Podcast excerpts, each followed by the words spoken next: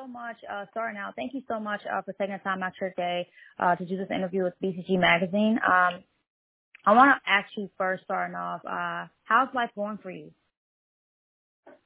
It's been good. Um, this has been one of the busiest weeks of my life, uh, just preparing for my first art exhibition, um, the, the travel in between, coordinating, making sure that all my family has arrived. Um, yesterday was opening night of the show, and I like already half lost my voice, so uh, yeah. sorry about that. But yeah, it, it's been great. Absolutely, and you just mentioned that you are doing your first exhibition, um, The Art of an Athlete, on uh, December third through the fifth in Miami, Art Basel.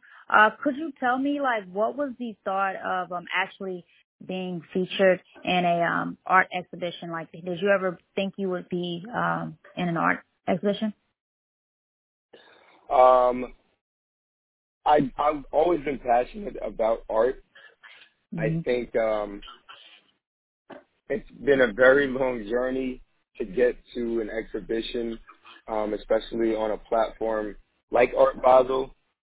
But it's it's been an incredible process thus far. Um, by the way, just for informational purposes, the show is from the second to the fourth. Got it. Second um, to the fourth. Got it. Okay. Yes. So yes, last night was opening night. Um, but yeah, it's it's been an amazing experience, and I'm just so happy that I've been able to um, take the time to create this collection of work and feature at a gallery as um, as well known as Nandi Gallery. They have a great legacy. Yeah, and I want to uh, get into this. Um, so, as far as your impact on um, sports and uh, racism and things like that, um, you gained recognition in twenty twenty uh, for speaking out after um, a banana was thrown at you by two white broadcasters during a, a live T V interview in Alabama. Um, could you tell me, like, the what are your thoughts on how sports and racism and where we are right now with, you know, a lot of the headlines that are taking place right now? Where do you think we are um, as black, you know, as far as black athletes when it comes down to racism in um, America right now? I think black athletes are using their platforms at an all-time high right now. Uh, mm-hmm. One, because it's it's really needed. Two, um, I think we've we've had enough, and we are we understand that we have the power to influence uh, movements and waves. Uh, we are the trendsetters. We are the culture that so many people pick from, and so I think a lot of um, A lot of people don't respect the athlete beyond the, the human beyond the jersey. They stop at the uniform that they're wearing, that they're playing in. And so right. when fans come to the game, um, athletes provide a space for fans to escape their real-world issues.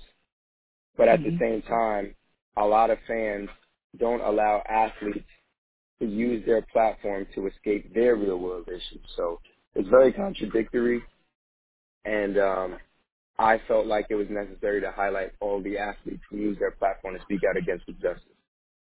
Yeah, that's that's that's so amazing. Um, and you saying that um, the exhibition basically celebrates social protests in our sports, but right now with um, with the whole, you know, we have a Kyrie situation, and then we have other situations that are taking place and um, in sports right now. Right.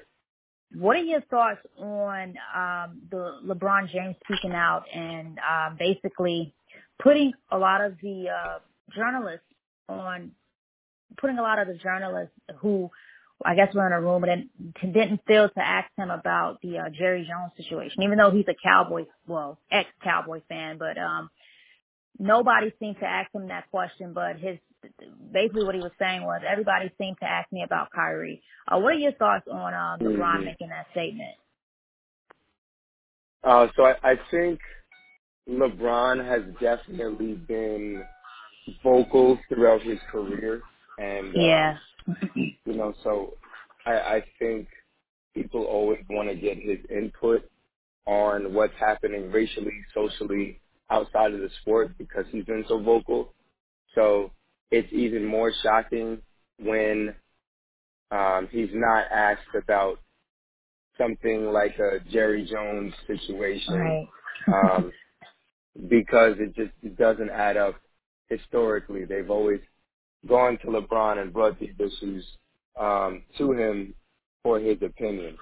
I think part of where LeBron's frustration might come from is it seems like there's a difference in the level of accountability that's being placed on Kyrie versus Jerry Jones. Um, mm-hmm. This is not to excuse anything that Kyrie has said or, or promoted, but I think if you're going to give Kyrie Irving a certain level of heat and um, accountability, then you have to do the same for Jerry Jones. Yeah.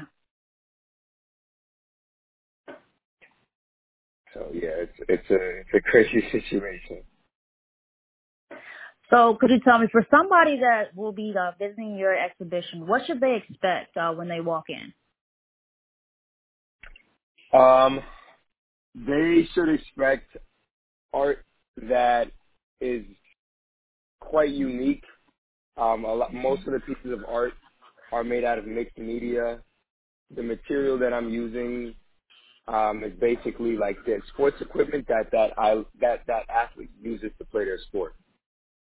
So I use tennis rackets, baseballs, um, basketball nets, um, at pretty much anything that has been used for those sports. So I definitely want people to. Uh, I mean, I definitely think people will be surprised by the method um, and the mm-hmm. approach, because every piece is so different from each other. There's no, um, there's not a significant style throughout the collection. They're all very unique. Yeah. And then also, They've... I think people, sorry, I didn't mean to cut you off. No, no, you're fine. Um, I, I actually cut you off. I'm sorry. No worries. Um, I think the other half is that a lot of people um, can expect this to be a learning experience. My goal with this whole collection was to highlight athletes in a way where Um, I'm communicating all of what their contributions have been outside of their sport. And um, my my goal is for people to walk away with some new nugget of knowledge about what yeah. athletes have contributed to, to the social and racial landscape. Your favorite piece from the exhibition. I know that's really hard. So which piece is your favorite? uh, my favorite piece is probably the first piece that I created of this collection. It's mm-hmm. called Sports and Politics Don't Mix. It's a multi-perspective piece that highlights Colin Kaepernick and Muhammad Ali and the generational wow. activism between them. I want to ask this. Um, as far as athletes, because there's been so many athletes in, in history that have made some of the biggest stands. Um, could you name one athlete that um, that you were totally just, um, I would say, admired by um, a stance that they took? It doesn't matter whatever year, but could you name one athlete? And I know there's probably many, but could you name just one that you want to put on spotlight doing an interview? Um, I would say Wilma Rudolph. Um, mm-hmm. She's actually um, her, she's an Olympian. She was an Olympian. Um, she won the Olympics in nineteen sixty. She mm-hmm. was responsible for integrating Clarksville, Tennessee. Basically, after she won the Olympics, the city wanted to have two parades for her, one white parade and then one black parade. And she was like, I'm not going to anything unless it's integrated. I only want one parade, and I want everybody to be there at the same time. Yeah. And so that was the first integrated um, event in Clarksville, Tennessee. So literally she is responsible for the integration in that city. That is so awesome. And With the Art of an Athlete, uh, where exactly did the name come from for the exhibition? How did you come up with um, Art of an Athlete? So I really wanted to celebrate athletes um, in in the way that they deserve to be celebrated. I wanted to show that we are multidimensional and capable of being talented in other avenues. Mm-hmm. I also think that our performance on the court or on the field is an art. Our ability to speak out in a way that rallies people together is an art. So I, that those were the things that I really wanted to focus on. And mm-hmm. um, I think the bigger picture is that um, I am an athlete who uses his platform, um, and I also create artwork. So um, at the very least, an athlete is me. So yeah. This collection is called The Art of an Athlete, but um, there might be collections in the future that are also called An Art of an Athlete that all center around this, this particular theme. And I'm almost down to my last few questions, but this is going to be one I'm definitely putting you on the spotlight with. Uh, so I want to ask you your top five. Now, this may be hard. I hope not. But uh, top five athletes slash activists. Um, I know that there's so many athletes like in the history that have just are are big as, as big as activists as well as athletes. Who are your top five? Uh, who's making your list uh, for that? Top five. Wow. Um. Yeah. So we got Jackie Robinson, Muhammad mm-hmm. Ali, Colin Kaepernick. Absolutely. Um, ooh, Serena Williams. Okay. And, oh, man.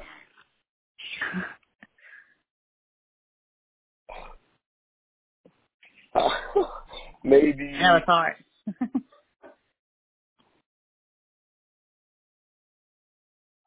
Althea Gibson or oh yeah, Arthur Ashe. Or, like, oh my God, there's just so many people I could tell to. Yeah, so many. Far, Bill Russell.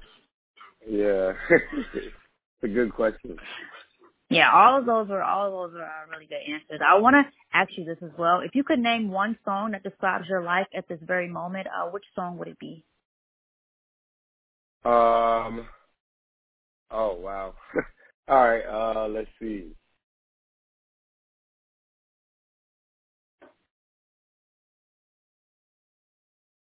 Like, look at my phone. Um.